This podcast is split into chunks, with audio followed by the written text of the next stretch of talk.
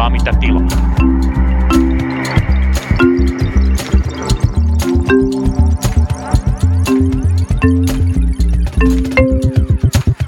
Tervetuloa Munakulman pitkälle lounaalle Lauri Muranen. Kiitos, aha, se lähti jo käyntiin. No niin. Nyt se lähti jo Tämä, käyntiin. tuli- Tämä tuli vähän puun takaa. Kiitos vaan. Joo, ei se mitään. Tällä kertaa meillä ei ole vierasta. Tällä kertaa me emme nauhoita tätä torstaina, vaan jo keskiviikkona. Ja kuten ehkä muistattekin aikaisemmista jaksoista, niin meillä oli Laurin kanssa tämmöinen veto siitä, että tekeekö vihreät oviliven. Ja se päättyi vähän ratkaisemattomaan, mutta se on ihan hyvä syy lähteä kuitenkin viettämään podcastia. Erinomasta. No niin, kiitoksia. Ja Tällä kertaa politiikassa nyt on tapahtunut yhtä ja toista, ennen kaikkea paikallispolitiikassa, jota myös seuraa, mutta se ei ole kiinnostavaa. Nimittäin, nyt katsotaan miten pitkälle miesselittäminen riittää, nimittäin me aiomme nyt tässä pitkän lounaan yhteydessä Laurin kanssa vastata reaaliin, eli luemme toisillemme yhteiskuntaopin kysymykset ja vastaamme niihin parhaamme mukaan. Katsotaan miten käy. Suomen valtion sisäinen oikeusnormisto, se on niin vaikea kysymys, mä en ymmärrä mitä se tarkoittaa. Perinnön jako, Niin, jätetään sekin väliin. Hei, me siirrytään osaan kaksi, eli 30 test- äh, pisteen tehtäviin. Ui, ui, ui, ui. Tämä on jännittää. Nyt tehdään pieni oikoreitti. No, Väitän, että sulla on jonkunnäköinen intuitiiv- intuitiivinen tieto Ehkä. taustamateriaalista. ehkä. Mutta tässä on siis kysymys ää, eri väestöryhmien äänestysaktiivisuuden eroista. Okei. Ja haluan, että ilman aineistoa vastaat, mikä selittää erilaisten äänestysryhmien ää, tai väestöryhmien äänestysaktiivisuutta ja niissä näkyviä havaittavia eroja.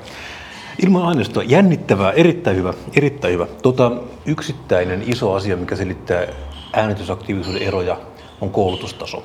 Mitä korkeampi koulutus, sitä varmemmin ihminen äänestää. Katsoin ää, nopeasti ja näin se on. No niin, kyllä. Eli tämä on tosiaan niin kuin yksi, ja sitten tosiaan tässä on muutamia muitakin sosioekonomisia eroja sitten, mitkä tosiaan on huomattavasti vähemmän selitysvoimaisia, mutta kuitenkin olemassa. Ja mä tosiaan luulen, että siinä on tosiaan hyvät tulot aikauttaa sen, että ihminen äänestää todennäköisemmin kuin huonot tulot, jonka seurauksena ihminen jää nukkumaan. Ja sitten toinen, mikä varmaankin siihen sitten liittyy, on myös siis se, että jos ihmisellä on niin kuin aikaisempaa historiaa äänestämisestä, eli on äänestysvirkailija vanha tuttu, niin silloin hän äänestää todennäköisemmin uudestaan. Tämähän on mielenkiintoinen, koska tämä nukkuvien äänestäjien houkuttelu on periaatteessa jokaisen puolueen tämmöinen kraalin malja suorastaan, tai tavallaan sitä, sitä kaikki puolueet haluaa, noin niin kuin periaatteessa.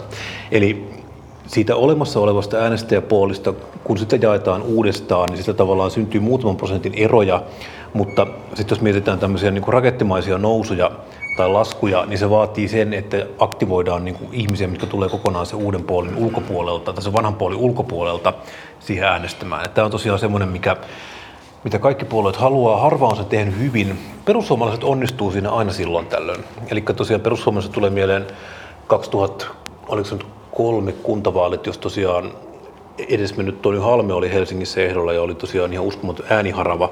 Ja juuri sillä tavalla, että hän sai houkuteltua ihmisiä, mitkä ei ole aikaisemmin äänestänyt, niin äänestämään. Ja sitten tosiaan, mutta tämän porukan pitäminen siinä äänestys niin kuin ö, aktiivisena on itse asiassa vähän hankalaa. Eli sitten tosiaan kävi sit sillä tavalla, että Toni Halmeelle kävi huonosti. Hänelle tuli elämässä henkilökohtaisia vastoinkäymisiä, tragedioita. Ja sitten tämä porukka, jotka oli äänestäneet Toni Halmetta, niin sit eivät äänestäneet enää seuraavissa vaaleissa.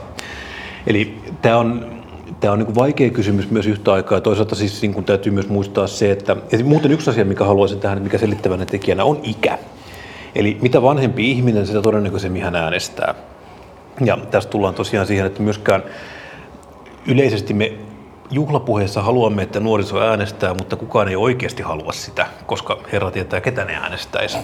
Eli meillä on tämmöinen niin kuin ongelma siitä, että meillä tosiaan nuoris- nuorisoäänestysaktiivisuus on huomattavasti vanhem- va- vähäisempää kuin suurten ikäluokkien, mutta tästä seuraa sitten se, että kun tähän pyritään niin kuin jollain tavalla vastaamaan, niin olisi tämmöisiä niin kuin tehokkaita keinoja. Voitaisiin esimerkiksi tuoda äänestyspönttöjä ammattikouluille tai lukioille, missä nuoriso voisi ennakkoäänestää, niin kuin me tehdään laitoksissa, eli me käydään hakemassa joka ainoa ääni laitoksista, mutta tosiaan sitten lopputuloksena tämä ei kuitenkaan, tähän ei kuitenkaan sitten lopulta haluta mennä, tähän on aina lainsäädännöllisiä esteitä, että näin ei voi tehdä, joten sitten me jaetaan nuorisolle pipo, missä lukee, että pitää äänestää, ja sitten me olemme hämmentyneitä, kun tämä pipo ei sitten toiminut aivan halutulla tavalla. Ja tota, mutta tosiaan, eli, eli vastauksena kysymykseen, niin sanoisin, että koulutustaso, ikä ja tietyssä määrin asuinpaikka on ne, mitkä määrittää kaikista eniten sitä, mitä ihminen äänestää. Ja myös tosiaan siis se, että onko hän äänestänyt aikaisemmin, ja ennen kaikkea se, että jos hän on äänestänyt kokoomusta, niin silloin hän äänestää niin kuin lopun ikäänsä kokoomusta aivan sata varmasti. Tuota, tämä, oli siis 30 pisteen, pisteen kysymys. Ja tämä oli niin kuin jaettu muutamaan, muutamaan osaan, ilman että hän on saanut edes vilkasta materiaalia, että mitä, menikö, menikö edes sinne päin. No, Tuomas vastasi, että koulutus on suurin merkittävä tekijä.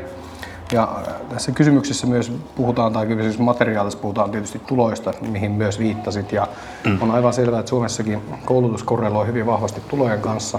Ja se selittää tietysti vahviten, vahvinten ää, ihmisten äänestämisaktiivisuutta. Se osittain selittää esimerkiksi viime, viime kuntavaalien tuloksen, jossa kokoomus jälleen voitti, koska ää, kokoomuksen äänestäjät on keskimäärin koulutetuimpia. He voivat parhaiten ehkä luottaa siihen, että äänestysaktiivisuus nousee. Sitten tästä nukkuvista. Tämä oli mun mielestä erittäin kiinnostava. Saat tästä niin erityis lisäpisteitä. No niin. Että tästä niin kuin puhuit nukkuvista ikään kuin politiikan graalin maljana. Muutama vuosi sitten olin äh, perussuomalaisten puoluekokouksessa, jossa silmäni pisti sellainen heppu, jolla oli äh, lenkkarit, jotka oli niin kuin liimattu pohja yhteen siihen itse kenkään Jeesus-teipillä. Ja mulle tuli mieleen, että ollaan niin pyörinyt varsinkin äh, demareiden puoluekokouksissa lähes koko aikuisen ikäni ja en ole koskaan nähnyt siellä tyyppejä, kenen kengät on korjattu Jeesus-teipillä. Mutta väitän, että tämä niin kuin tyyppi, tyyppi, niin kuin, tyyppi joka niin kuin harmittaa, että, täl, nähdä, että tällainen tyyppi, että meillä on ihmisiä, joiden täytyy korjata kengät Jeesus-teipillä, mutta joka tapauksessa minulle tuli mieleen, että selvästi täällä niin kuin houkutellaan, tämä kiinnostaa tämä tarina ihmisiä, joita muu, muiden puolueiden tarina ei tällä hetkellä kiinnosta. Ja kun tässä puhuttiin nyt esimerkiksi vuoden 2015 vaaleista, niin väitän, että esimerkiksi perussuomalaiset, että tämä sun niin kun puhe siitä ää, nukkuvien houkuttelemisesta ää, päti juuri 2015 vaalien, vaalien yhteydessä. Perussuomalaiset pärjäsivät riittävän hyvin ja pääsivät tuohon niin sanottuun Perskeko-hallitukseen. Ja väitän, että, väitän, että toisen vastaus on täysin oikein, että heillä on niin kuin, tällä hetkellä paras kyky ja kun silloin kun suorituskyky on parhaimmillaan, niin houkutella sitä nukkuvien porukkaa, jotka kokee, että mikään muu jengi ei, ei heidän ikään kuin tarpeisiinsa pysty vastaamaan. Muistan muuten armeija-aikoina Toni Halme, ää, olin siis 2003 eduskuntavaalien aikaan armeijassa. Minä myös. Ja kehotin kaikkia ää, tupakavereitani, että nyt äänestätte. Itse nuorena idealistina taisin äänestää Anni Sinnemäkiä tai jotain muuta hippiä. Ja sitten 11 muuta tyyppiä tuli sinne. Äänestin Toni Halmetta ja kaikki. Hyvä mä, mietin, mä, mä mietin, että tein aika ison palveluksen perussuomalaisille noissa vaaleissa. Että yksi, tuli 11 ääntä vähintään. En tiedä kuinka paljon he kavereille kertoo. Toni Salma 11 ääntä, paljon kun mä saan pisteitä. ja ikä. Viimeinen Hmm. viimeinen oli ikä ja asuinpaikka. Niin mä antaisin tästä sulle 30 pisteestä ilman aineistoa ilman, äh, että olet kirjoittanut tuohon tulitikkoaskin kokoiselle muistiinpano-lehtiselle ää, riviäkään, niin antaisin armosta nyt semmoinen 24 pistettä. Väittäisin, että siellä on kuitenkin tutkimattomia, niin kuin, tutkimattomia aavoja, joihin voisimme vielä palata toisessa keskustelussa. Palataan, mutta nyt otamme tähän väliin hieman Worsmarkia ja viinin leikettä. No niin, jälkiruokaa odotellessa otetaan Laurille seuraava kysymys ja seuraava on 20 pisteen kysymys. Puhutaan vähän Euroopasta ja europarlamenttivaaleista. Puhutaan kysymys kuuluu seuraavasti, että kuvaile kuinka europarlamenttivaalit toteutetaan ja pohdi, miten vaalitapa vaikuttaa vaalitulokseen ja yksittäisen ehdokkaan mahdollisuuksiin tulla valituksi. 20 pistettä. Kysymys siis kuuluu, kuvaile kuinka europarlamenttivaalit toteutetaan ja pohdi, miten vaalitapa vaikuttaa vaalitulokseen ja yksittäisen ehdokkaan mahdollisuuksiin tulla valituksi. Ja hetken aikaa saa kysymystä miettiä ja sitten saa alkaa paukuttaa. No niin. Tämä on sillä valmis. Hyvä. Eli Lauri Muronen, niin kerro europarlamenttivaaleista meille. Eli miten europarlamenttivaalit toteutetaan? No tietysti järjestetään samalla, samaan aikaan yleensä. Miten maistuu? Maistu hyvin, kiitoksia. Voitaisiin vielä vilkaista sitä jälkiruokalistaa. Ehkä vähän jälkiruokaa kyllä. Joo, mä tuon ihan kyllä.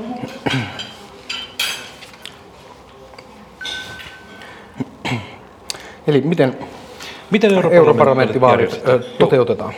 Eli meillä on kerran viidessä vuodessa europarlamenttivaalit, joissa valitaan, no mä en muista, heitän hatusta noin 750 tai sitä luokkaa. Ehkä se on Brexitin jälkeen vähemmän. Eikö hetkinen, ne jaettikin uudestaan, uudestaan ne paikat. Ja, ja Suomella esimerkiksi taitaa olla paikkoja 14 tai jotain sellaista. Vähän enemmän musta, mutta sitä luokkaa. Mutta oli miten oli. Miten oli. Mm, Vaalitapa on niin kuin, muistaakseni suhteellinen, eli tällä Dauntin menetelmällä se taidetaan niin kuin jakaa, että se ei ole esimerkiksi tämmöinen first by the post tyyppinen ää, järjestelmä, mitä esimerkiksi Briteissä on, ollut, Bri- Briteissä on käytössä, eli yhdestä vaalipiiristä se parhaiten menestynyt valitaan.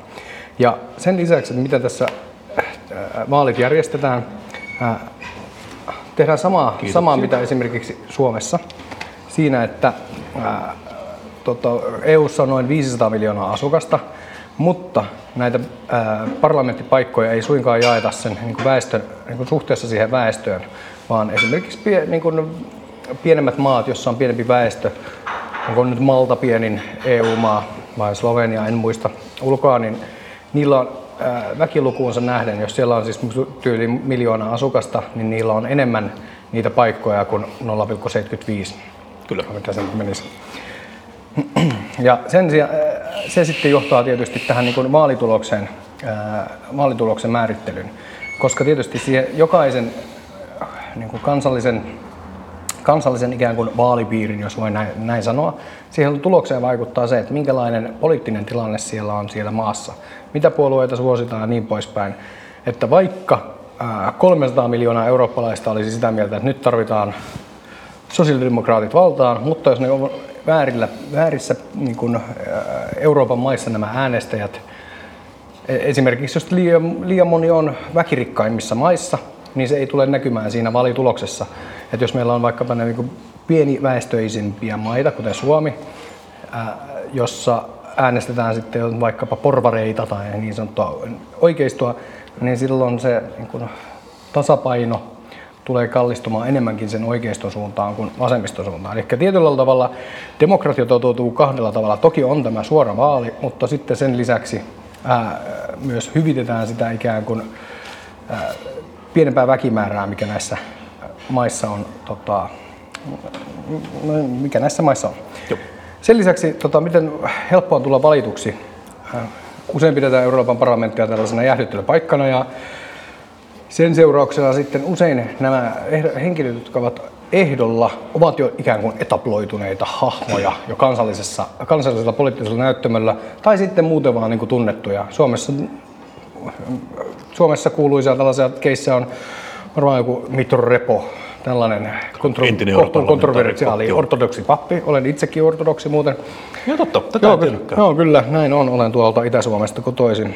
Äh, Mutta oli miten oli, niin se yleensä johtaa siihen, että tällaiset ensikertalaiset, niiden on niin Suomessa esimerkiksi täysin mahdotonta punkasta no, aivan- suuren yleisö. Lähes Lähes. Siis kyllähän Alvina Alametsähän... Mä viime- juuri sanoa Alvina Niin. niin. Alametsä, mutta hän oli tunnettu siitä, että hän oli äh, Tampereen kaupunginvaltuuston varaedustajan puoliso, että Niin, kuten jossain, yhdessä- jossain yhdessä lehdessä hänet esi- esiteltiin. Kyllä. Ei vaan, mutta mut oli miten oli tämä niinku suosi hyvin vahvasti henkilöitä, jotka joilla on jo tietynlainen niin tausta takana. Ei siinä mitään, ihan hyvä, että sinne menee niin kokeneita ihmisiä, mutta pidän sitä kuitenkin, pidän sitä kuitenkin niin yhtenä ilmiönä, mikä näissä on.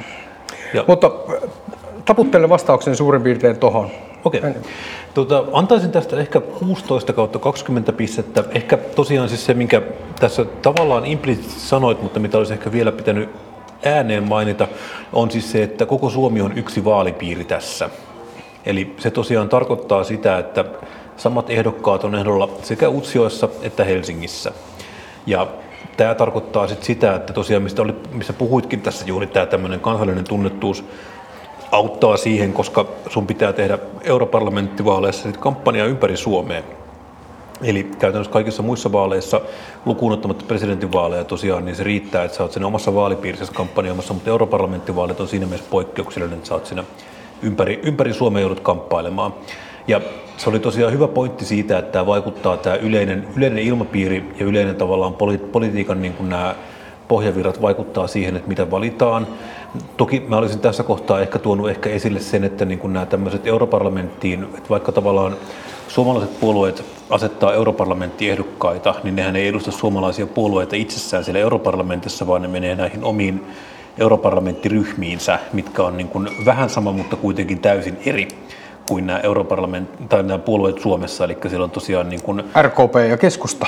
niin, siis siellä on tosiaan kokoomuksen, kokoomuksen taustaryhmänä on EPP, joka on tämmöinen niin kuin, ehkä, se on ehkä jon, jollain tavalla voi sanoa, että niin kuin, jokseenkin yhtenäinen aatteellinen taustaryhmä, mutta sitten tosiaan niin kuin keskustan taustaryhmänä on ollut aikaisemmin ALDE, joka vaihtoi nimensä, nyt en muista miksi hmm. se nyt oli, mutta tosiaan taas sitten, jossa on niin kuin huomattavasti ehkä keskustan politiikan suhteen kenties niin kuin kriittisempiä näkemyksiä esimerkiksi maataloustukeen, että siellä on tosiaan niin kuin nämä liberaalit, sillain, niin kuin se on liberaali, liberaaliryhmä niin kuin hyvin tällainen syvästi. No vihreillä, joka on tämmöinen uusi liike, niin siellä taas on sitten niin kuin Euroopan vihreät on jollain tasolla niin kuin nykyään hirveän yhtenäinen porukka, koska se on heitetty ulos kaikki sekopäät separationistit, mitä siellä oli pitkään, pitkään siinä vihreiden ryhmässä pyöri.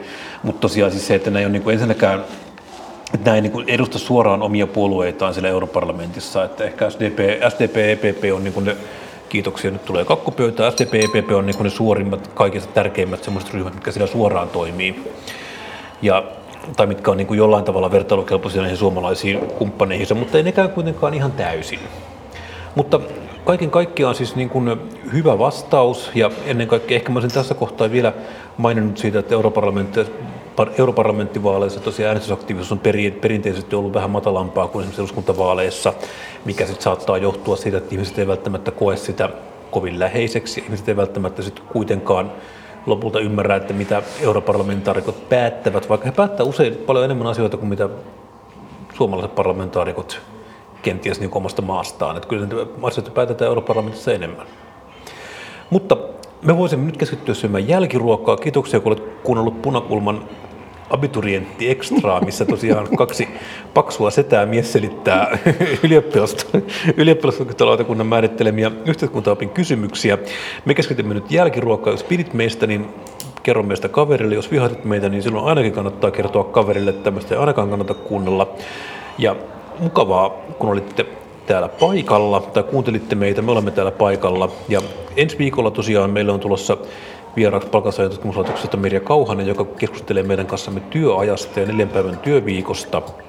Mutta sitä odotellessa, millä mielin Lauri lähdet viikonloppua viettämään? No, odotan sitä neljän, neljän päivän työviikkoa ja luonnollisestikin odotan, että kuuntelijat antavat meille arvosanan kummankin tuota, ää, reaalivastauksesta. Kyllä. Ja tosiaan, jos olet ylioppilaskunnan sensori, niin huuda meille. Se olisi mukavaa. Kiitoksia kaikille ja oikein hauskaa viikolla. Näillä mennään. Näillä mennään. Moi moi.